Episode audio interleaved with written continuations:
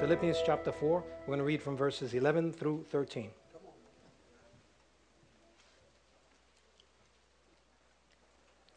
The word of the Lord reads as follows Not that I speak in regard to need, for I have learned in whatever state I am to be content.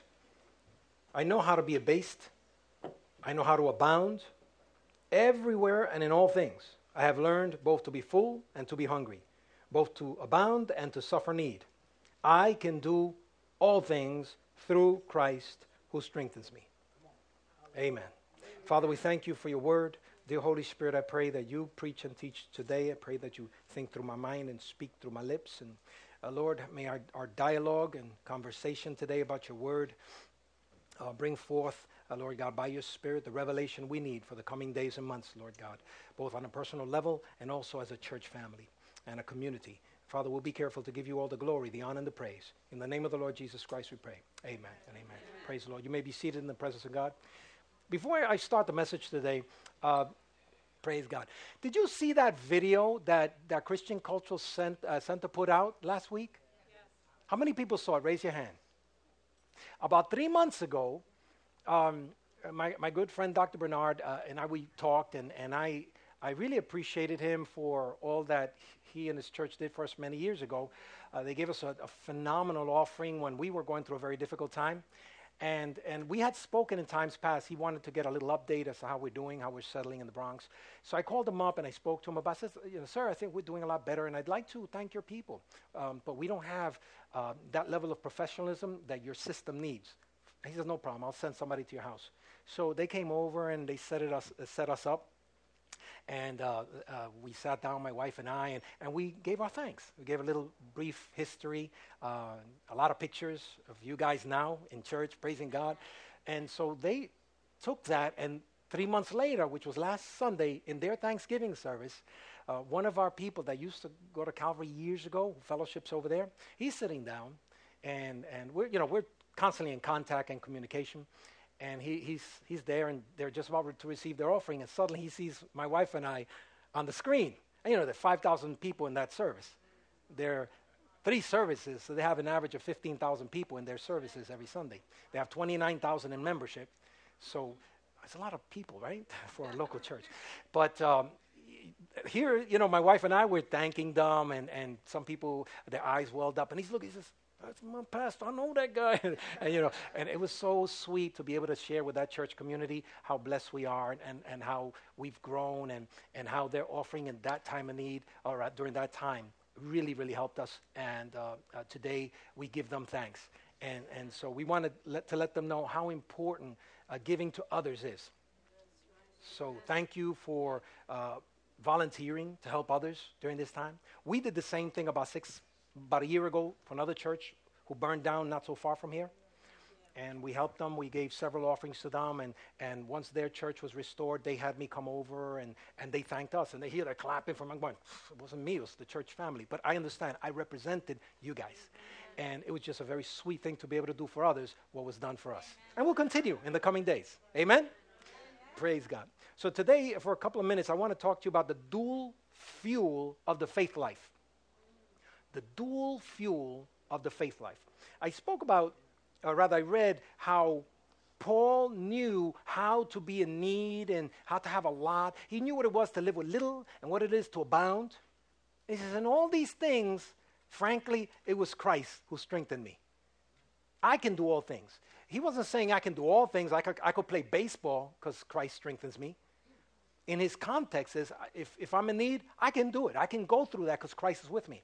If I have a lot, hey, Christ is with me and he'll help me during that time that I won't go crazy. Problem is, sometimes people get a lot and they forget God. They get into a, a nice luxury and they forget God. We have a tendency of doing that. Lord, have mercy. But, but Paul said, in all cases, whether I have a, a lot or whether uh, I'm abased, I trust Christ. Rick Warren years ago, he said this I used to think that life was hills and valleys. You go through a dark time, then you go to a mountaintop, back and forth. He says, I don't believe that anymore. Then he went on to say, rather than life being hills and valleys, I believe it's kind of two rails on a railroad track. You have something good and you have something bad in your life. No matter how good things are in your life, there's always something bad that needs to be worked on. No matter how bad things are in your life, there's always something good you can thank God for. Amen. You can focus on your purposes or you can focus on your problems. If you focus on your problems, then you're going to become self centered. My problem, my issues, my pain. But one of the easiest ways to get rid of pain is to get your focus off yourself and onto God and others. Unquote.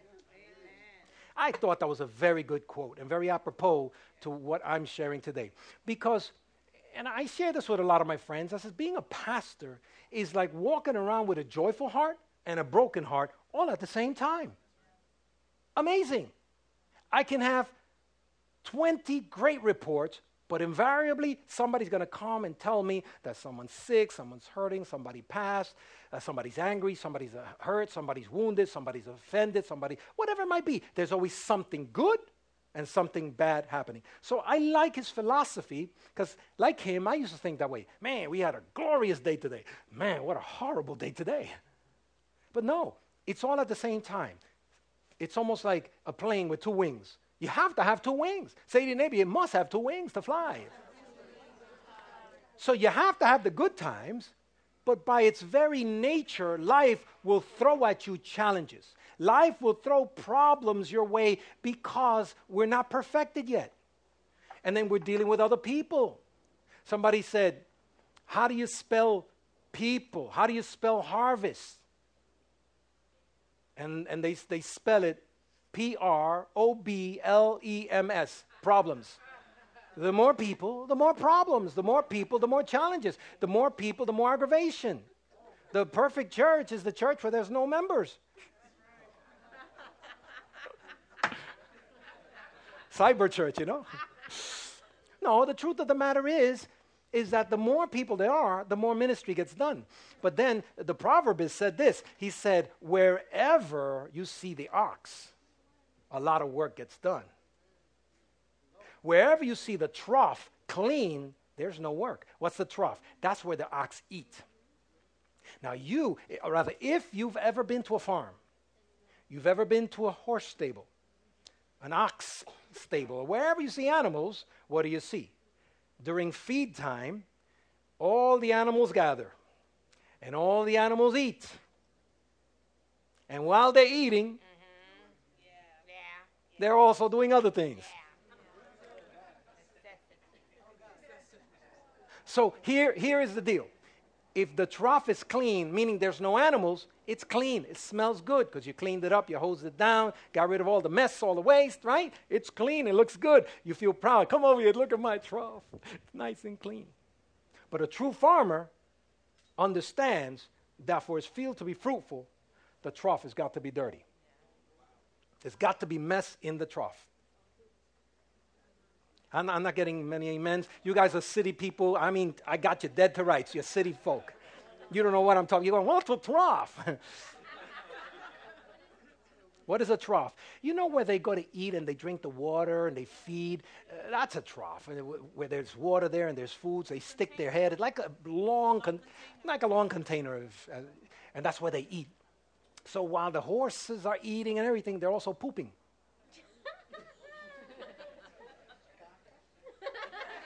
So we need horses, we need ox. Now they're laughing. Oh, that's what he meant. Yes, yes, yes, that's what I meant. In other words, to have an effective farm where there's a lot of work going on, you got to have some mess. In order to have a successful church, there's also going to be mess. Have you ever gone to Fifth Avenue or 59th Street and you see those horses and yep. from far it looks beautiful. Oh, what a beautiful picture in the panorama. And the snow and on the hills of Central Park, and on the trees, and the beautiful lights. The closer you get, the more messy it seems to get. And suddenly the, the odor starts changing. You say, well, how beautiful. And, uh, and uh, well, I mean, after a while, you start realizing, hold on a second, there's a lot more to this than meets the eye there's some other things happening behind the scenes that people are not talking about. But one goes with the other. Say to your neighbor, one goes with the other. you want to have some success, you're going to have some, some, some other issues going on. And, and this is our problem. We're, we're afraid of dealing with the issues. Hence, we never want to have success because innately we know with every success we need to have the mess. We need to deal with the mess in order to get success. Praise God. I, I think that sounded right, right? Sounded good. Praise God. Get a scribe to it. That's my quote, okay? Don't, don't. Praise God. What we preachers, we say it this way. When we hear a quote, we like it, we say, the first time we say, yeah, brother so and so said this, quote. Then the second time we say this, I've heard it said, quote. Then that's times I always say, and, you know, from, from that moment on. So, what I love about Almighty God is, eh, like Paul said, He strengthens me. Say to neighbor, God strengthens me. The Holy Spirit strengthens me. Amen. Ephesians chapter 6, verse 10 on. I'm reading from the New King James, and I think I'll read it from the New Life. It says, Finally, my brethren, be strong in the Lord and in the power of his might. Put on the whole armor of God that you may be able to stand against the wiles of the devil in the New Living Transla- Translation, it says it this way A final word be strong with the Lord's mighty power. See, it is possible to be strong in Him. We could be strong naturally, we could lift weights and we could uh, do calisthenics, run a marathon, have great endurance, but that strength is limited. But when we're strong in His mighty power, now you're dealing with a supernatural element that's beyond your natural ability. It says, put on all of God's armor so that you'll be able to stand firm against all the strategies and tricks of the devil. Notice it says strategies and tricks. The devil has strategies and tricks. The other day, I think in the men's ministry, that was discussed. Methodius, strategy. He has strategies, and he wants to trick you into thinking things are worse than they are. But that's all it is. It's a smokescreen. It's a strategy that he has, and many times we fall, I mean, on our faces in that. We continue to believe the nonsense. But the more we learn about God and his ways, then we'll learn more and more about the counterfeit. And I don't want the counterfeit in my life, I want the real. I want a real relationship with Almighty God. I want His power to flow through me. I want to say, like Paul, I can do all things through Christ who strengthens me. I want to flow in His strength. I'm not interested in what I could do in the natural. That does not impress God, and frankly, it doesn't impress the devil. No matter how big and bad you think you are, there's some nutcase that's crazier and bigger and badder than you are. Amen.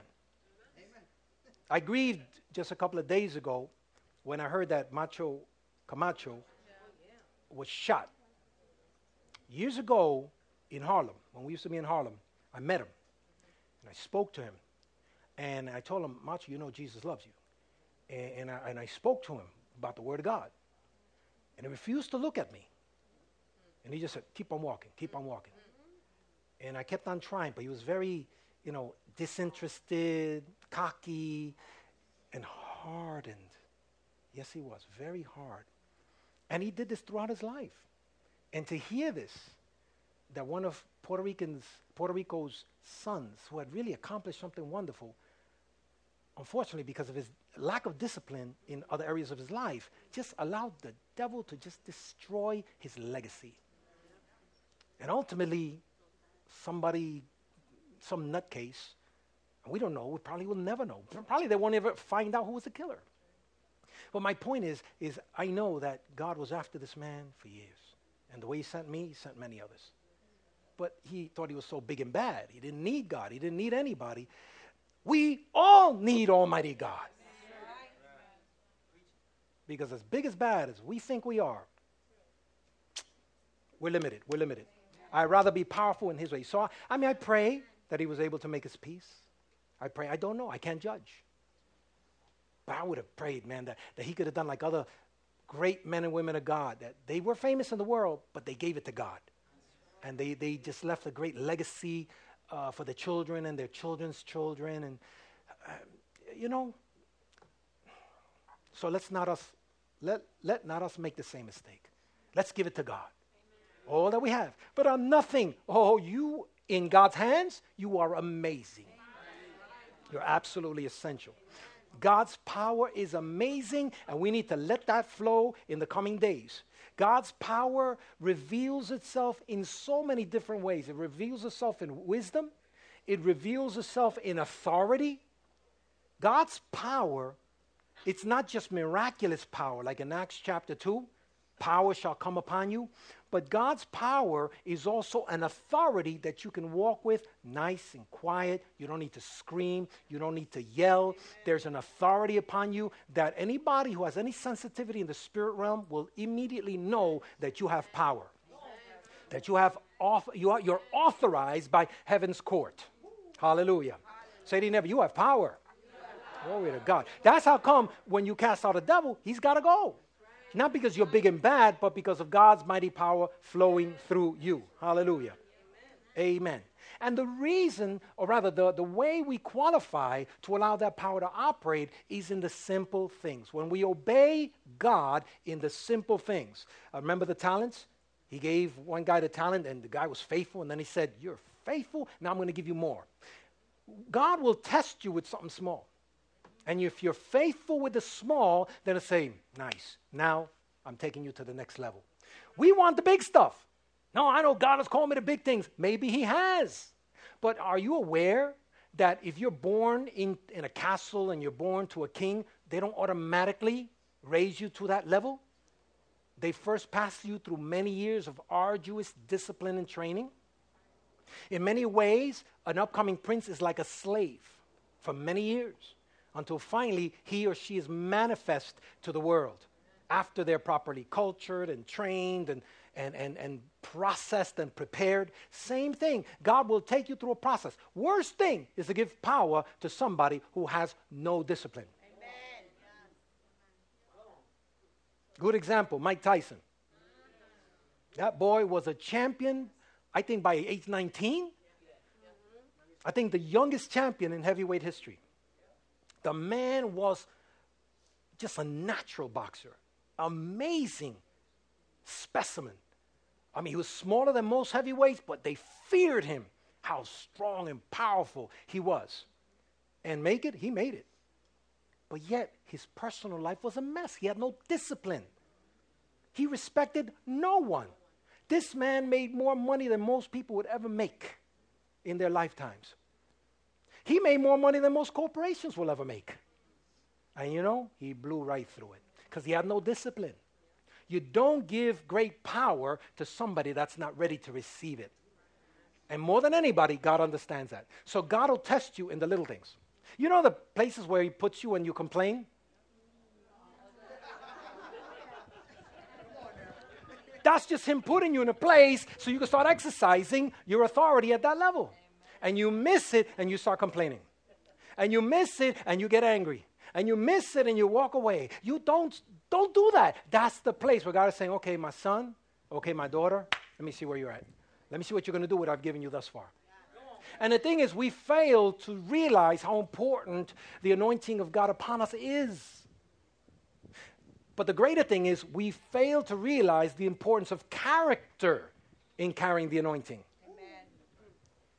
So, since we're not trained and we refuse to allow ourselves to submit ourselves to the yoke of the Holy Ghost, see, God will yoke you and then you walk with the, the bigger ox. We don't want that. We want to go wherever we want to go. I want to go this way. Uh, but when you yoke yourself, you try to go this way, the bigger ox goes not this way. Oh, okay, okay, okay, okay, okay. But Jesus says, My burden is easy, my yoke is light, right? Or my yoke is easy, my burden is light. Praise God. But the thing is, we have to allow ourselves to be yoked.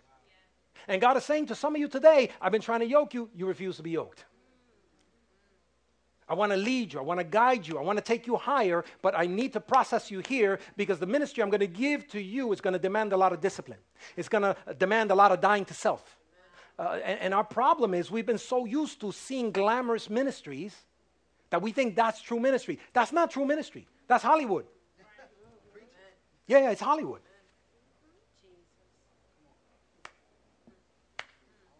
That's Hollywood.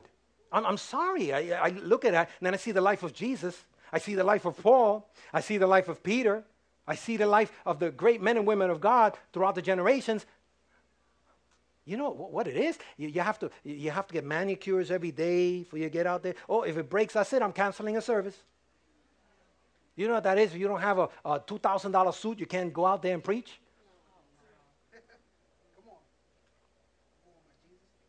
I'm not gonna I'm not gonna pastor that church unless you give me a, a forty thousand, fifty, sixty thousand dollar Cadillac. Yeah, there's some preachers that have some very serious demands in order to hire them. Oh yeah, oh yeah. Uh, listen, I don't want to get into some of the stuff that some preachers are demanding because it's out and out offensive and it's not God. It's all about flesh. What's that? Well, the thing is, is that charisma takes people far. But here's the challenge. If you're very charismatic, and I don't mean charismatic like, you know, speaking in tongues. If you have a lot of charisma about yourself, and by your notoriety, you could bring in a lot of money, you could bring in a lot of people, here's the problem. Whatever you birth and build, you have to keep.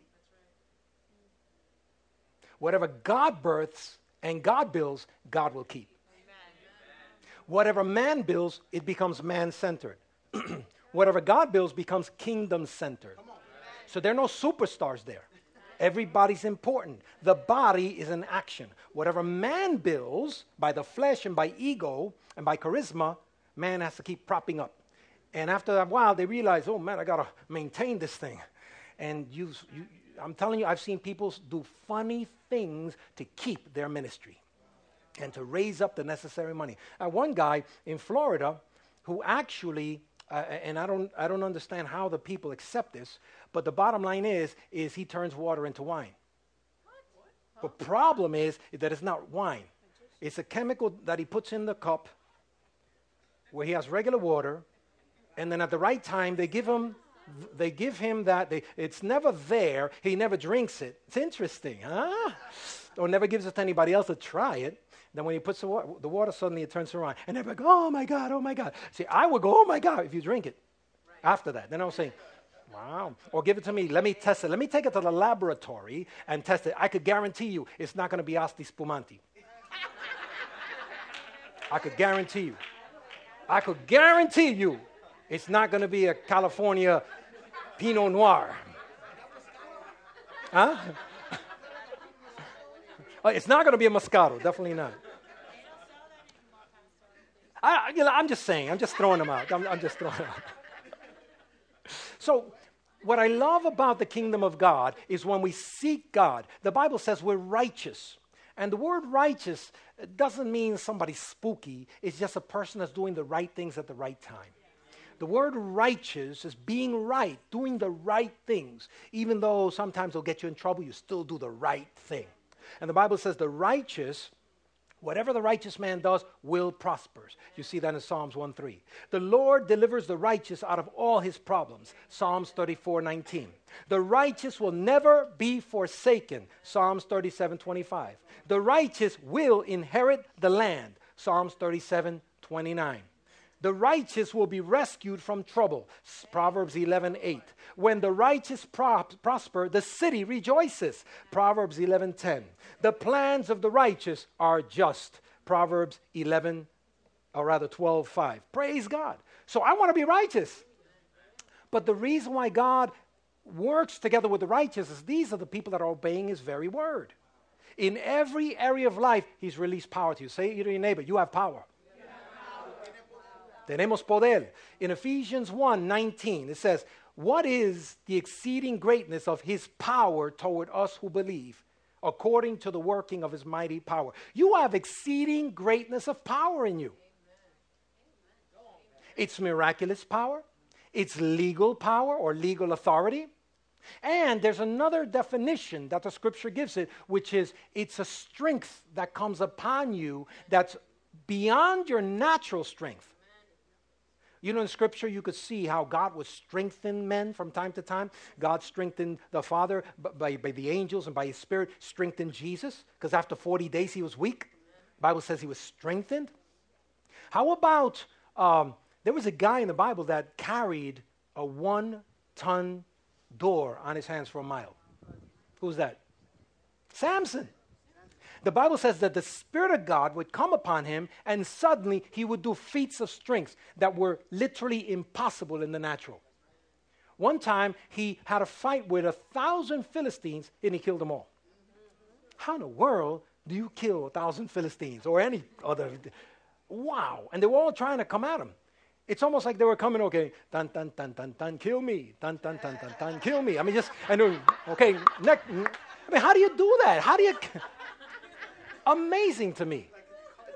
But the same power that will give you the interpretation for the tongues is the same power that will give you the strength that you need in your work time, for your family, to be able to endure a test or a situation, to be able to continue to pray for your family member that's been impossible for the last five or ten years. Amen. The, the, the power of God manifests itself in many ways. And in the Old Testament, it says He'll give you power to acquire wealth. The word power there it, has a connotation of a type of power that switches to be whatever you need it to be.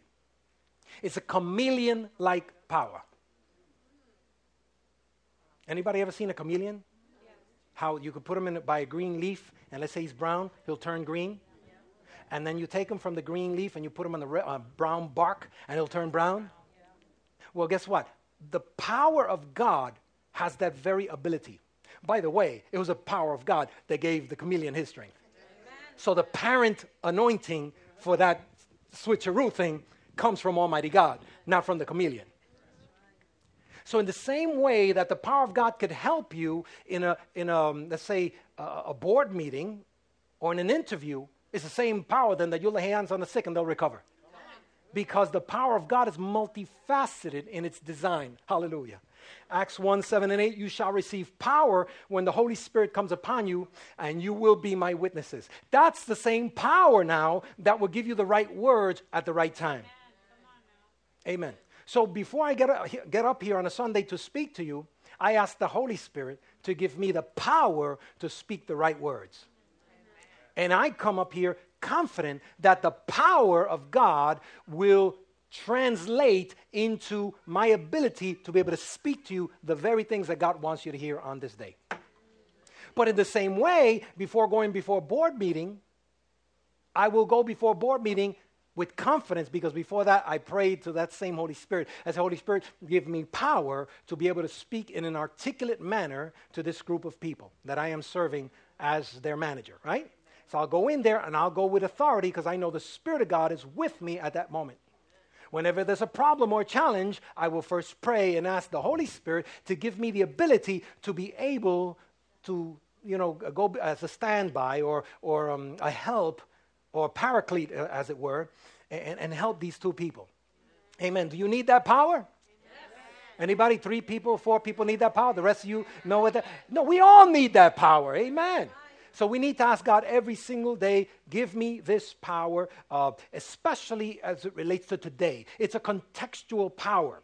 It's a, te- a contextual miracle power that we are receiving in this day. Deuteronomy 8, verse 18.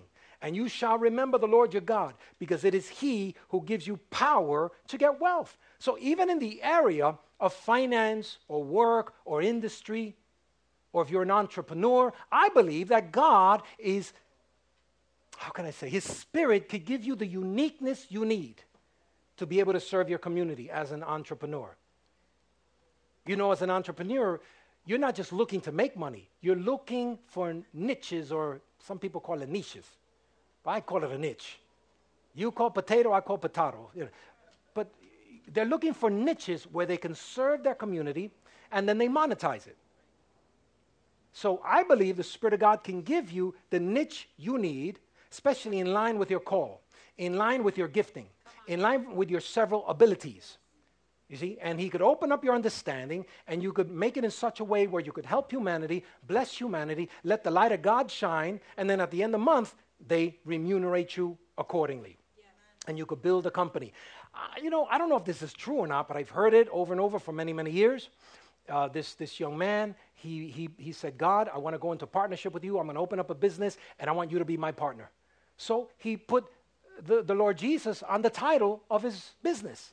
And even today, that business is very prosperous. It's called Lord and Taylor. And, and the story is that the Lord is actually the Lord Jesus. The founder said it's going to be you and me. And, in, and you know, so I mean, yeah, I want him to be my senior partner. I want the Spirit of God to lead me in everything I do. Hallelujah. And then I love this verse because it says, And what is the exceeding greatness of his power toward us who believe? According to the working of his mighty power. Ephesians 1 19 through 21 according to the mighty power, his mighty power, which he worked in Christ when he raised him from the dead and he seated him at the right hand of uh, uh, uh right hand in heavenly places. That exceeding greatness, those words right there, exceeding greatness. The Greek word hyperbalo comes from two words that means above power above. In other words, it's above and beyond anything or anything we could understand. So the word that, that, that Paul was saying there, that there's a power that when you ask it or even think it, it'll throw it far beyond what you ever asked for. I got to explain that a little better because nobody got excited. In other words, God cannot help but show off. Whenever you ask for A, He'll give you A, B, C, D, and E. He wants to show off his power to you. He wants to lavish it upon you because you're his sons and daughters. And whenever you ask him for something, he takes it far beyond what you actually need. And he'll take it uh, far beyond so that your needs can be met and the needs of others can be met too. He throws it far beyond your natural request. And then he says, above all that we could ask or even think. So if you thought it, then God is saying you're, you're thinking too small because I'm, I'm already a, a lot farther than you. If you're requesting it, that means he already thought a lot farther than you. He already, he, he already, he's already planning the next five or six or seven steps and already released the power for it. What is it that God is placing in your heart in this day? Guess what? The power comes with the vision. The power comes with that burden. The anointing comes with the burden. Say to your neighbor, the anointing comes with the burden. So if, if you're sensing the stirrings, that means the power is right there to join you so that you can not only do what you're thinking God's calling you to do, but He's going to take it far beyond. Hallelujah. And you need His power because whenever He launches you, He will always launch you to the desert first. He, he won't launch you to glory first. It's guts and glory. You first got to go through the gutsy part. He'll always take you through the desert. And he spoke the word to you and he prophesied it to you. I'm going to use you. I'm going to raise you up. Uh, you're going to be used and you're going to bless many. And, and I'm going to give you provision and, and I'm going to give you wisdom. And my wisdom is going to flow through you. And you, hallelujah, hallelujah. And then the next week you're in the desert. And next week everything goes awry. Everything goes crazy. Everything goes wrong. And that's exactly where He wants you to be. Because that is where you're going to now draw on the supernatural. Because the desert is a great place to take out the best and the worst in you. The desert is very hot by day and very cold by night. In the desert, there are monsters. In the desert, there's just not enough of stuff. In the desert, it's very easy to hallucinate. And that's where many people are right now, simply hallucinating. But that's the very place where God will take you when He takes you out. You're stronger, you are ripped, you, you, you're, you're diesel, you're ready to go for any ministry. Amen. You're strong. Because in ministry, make no mistakes about it, you're going to have to deal with devils. You're going to have to deal with crazy folk. You're going to have to deal with problems. You're going to have to deal with misunderstandings. You're going to have to stand your ground many times. Sometimes you're going to have to go at it alone. Uh, Jesus had to go at it alone sometimes. One, time, his, one of his favorite messages, amen, was, um, All right, they left. Do you want to go too? That was one of his most powerful messages. yeah, he, he preached that. He told Peter, You want to go also? And Peter said, uh, Where am I going to go? You're the only one that has the words of eternal life. That, that, I mean, Jesus was a great preacher. Very few people had the anointing like he had, that he was able to have people leave from him in mass. That man was so direct, very, very direct. That at one point people are eating their fish and the loaves. The next minute they leave. Oh, I mean, he offended me. I mean, I'm out of here. I oh, dare talk to me that way. Yeah. I said, you're just here. You're just here for the fish and the loaves. You're not here for me. You're here for the miracles. Oh, he was here. And then the thing is, you couldn't lie to Jesus. Some people today, they're so good at lying. They'll look at you, and I mean, you know, you, you, you could see it on TV or the liars in TV. Man, I'll never, one, one of our lowest days in politics, you know, oh I did not have. anyway, I mean, amazing. I mean, with a straight face. I, I, didn't even finish the sentence. You know, you know exactly what I'm talking about. But we, we're a lying nation for crying out loud. But you can't lie to Jesus. As soon as you see his eyes, he's looking at you, you just, you'll melt. And he says, Yes, I'm guilty. My God, my God. We need the anointing because we're going to go through a lot of difficult times. But we need the anointing because this is a time where God's going to take us far beyond what we even thought. It's a time for breakthroughs. We need some breakthroughs.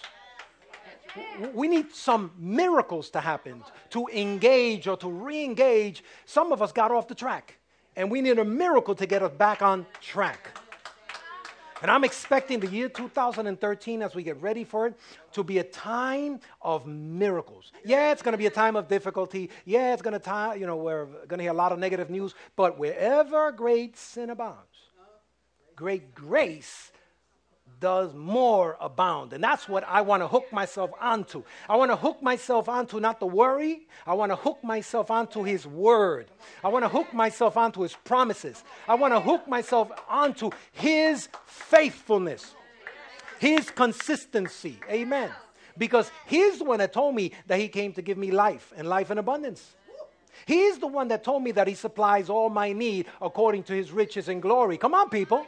He's the one that told me that in all my ways, if I acknowledge Him, He will direct my paths. He's the one that told me that all the righteous does, we will prosper. Hallelujah. Now, that word prosper to me doesn't mean I'll get lots of money, but I'll be able to accomplish that which He called me to do. Come hell or high water, I'm gonna get to the other side. I might go through some difficult times, but He's with me. He never leaves me nor forsakes me. Hallelujah.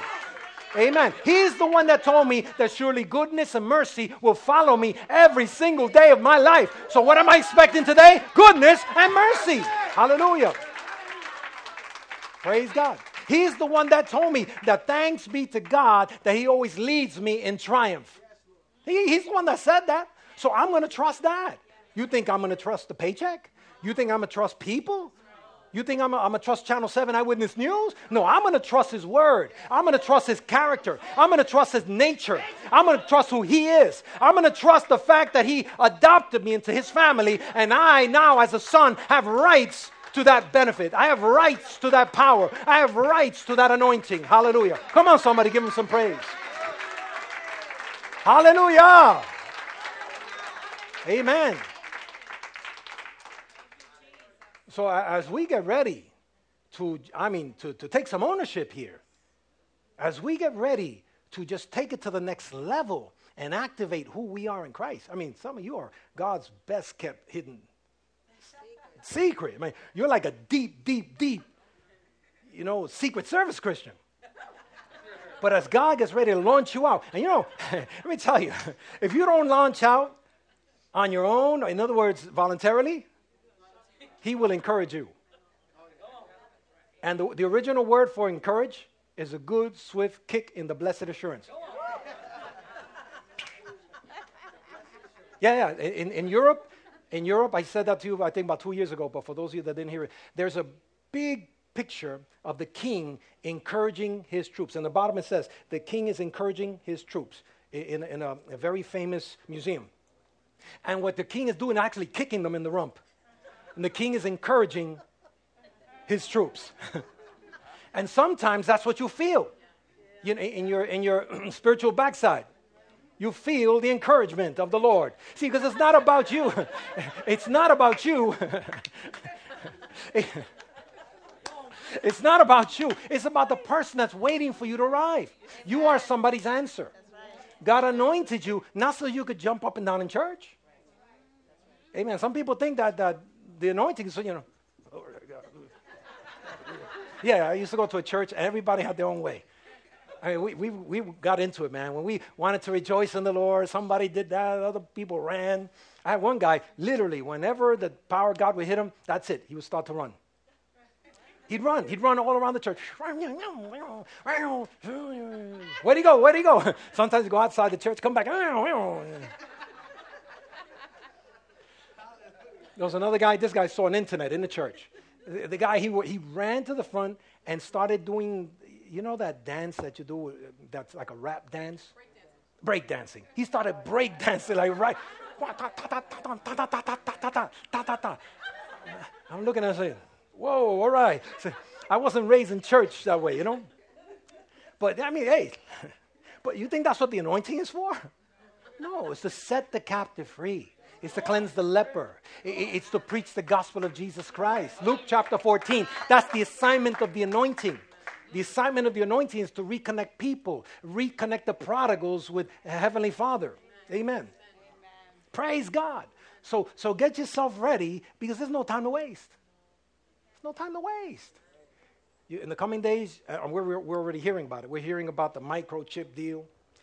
There's a young Christian lady in, uh, in Texas who's challenging the government right now because their school, I think it's a college or, or a high school, they're making them, it's not an option, they're making them wear uh, a card, and the card has, um, what do you call it? RFID, RFID chip.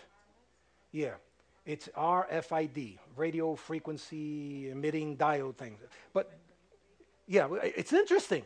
But now what they're saying is they want all the students to wear it because they'll be able to pretty much know where they're at, whether they're in class. Or, and it sounds good. But see, it, once it works for one part of society, then they take it to another part of society.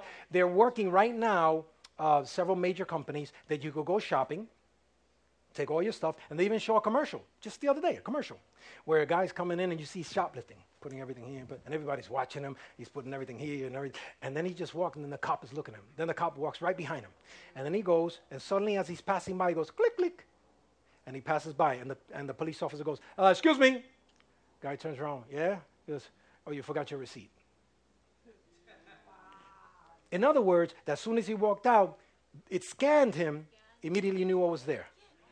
And that's where they want to go because it's more convenient, it's quicker. Well, they already have it because if you have $25 purchase or less in your card, you can actually swipe or pass right by and it'll me- immediately make your purchase. Yeah, there's an ID, nationalized ID card. So they're going that way. They're going toward, oh, that's the nationalized card? There's? Everyone. And that's the, and that has everything in there. Everything. Yeah. Look at you. Look at you. Anyone wants to see a picture? Anyone? no, I won't do that. I won't do that. it's going that way. And, and it's very, very. Uh, in the 70s, we say that's impossible. Can't happen. People will never allow it. But yet they are. It's just going that way naturally. And we know for a fact, those of us that are studying economics in any way, shape, or form, knowing, uh, we know that the dollar is, is dying. Yes. It's just a matter of time. They're going to have to let go of the dollar. So they're going to have to uh, inflate all our debt because we have uh, an aggregate amount with all of our national debt, with all of our Social Security debt, the, the, the pension debt, all the debt together is about 100, over 140 trillion dollars here in the United States. No way are we going to pay that back. So what will happen is after a while, the euro will die, the, the dollar will die, and they'll come up with another another currency, and most likely this time they'll go global because more and more global leaders are speaking about a one world currency. This is happening, people. So th- this is an exciting time. Because I'm not, I don't care about the Antichrist. I just love the fact that, that we get an opportunity to be able to rip as many people from hell into the kingdom of God. Hallelujah. Listen, God did not save us for us to live in America for all eternity. There is another kingdom. We are not from this kingdom. We are now from the heavenly kingdom, the kingdom of God. We are temporary citizens here, but eternal c- citizens of the kingdom of God. And make no mistake about it, we don't know when, but Jesus will return for his, and he'll establish his own domain. Hallelujah. See, so I- I'm not worried about it. I'm excited about that because I am already a part. I have dual citizenship. Amen. So, so as I close, yes, I'll take the joy of the Lord, I'll take the exciting times, but yes, also the challenges. Because both of them together become a dual fuel, as it were, and allows me to be better than I was before. Pain is not your enemy, pain is your friend. Well, I don't like pain. No, no. Pain is indicating that something needs to be adjusted, corrected, or fixed. That's all pain is. Pain highlights the place that needs to be fixed. So pain is not your enemy, it's your friend. If you didn't have pain, you'll continue hurting yourself. You don't want, won't even know about it. It might kill you. There's several people on this earth, not too many, that have a sickness. And the sickness is, it translates itself into no feeling. So they could cut themselves, they won't feel it. They could, they could lose a finger. Finger could fall off, could chop up, they won't feel it. They could bite themselves, they won't feel it. Yeah, it's devastating. And you have to watch these children because they hurt themselves, they don't even know it. Pain is our friend. Problems, issues only make us better, stronger. I got about five people saying amen. Amen. So if I keep on harping this for like for the next month, I get about 10 of you to say amen. Dual fuel. Praise God. And in both of them, God is with you. Amen. He's strengthening you. He's preparing you not just for a fight, He's preparing you to be an overcomer in the fight. Because I have some good news. It's a fixed fight. He already won the battle. So when we go in, we, we already win, uh, uh, come in as a winner. I like fights like that. Give me all of those. I like gambling like that when I know the end. I don't like gambling when I'm not sure. but our Heavenly Father already won the battle in Christ. So anything we endure here in life, we already won it. All we need to do is just go through it. And to top it off, while we're going through it, He gives us the strength. He gives us the power. He gives us the wisdom. He gives us the relationship. Hallelujah. So are you ready? I am too.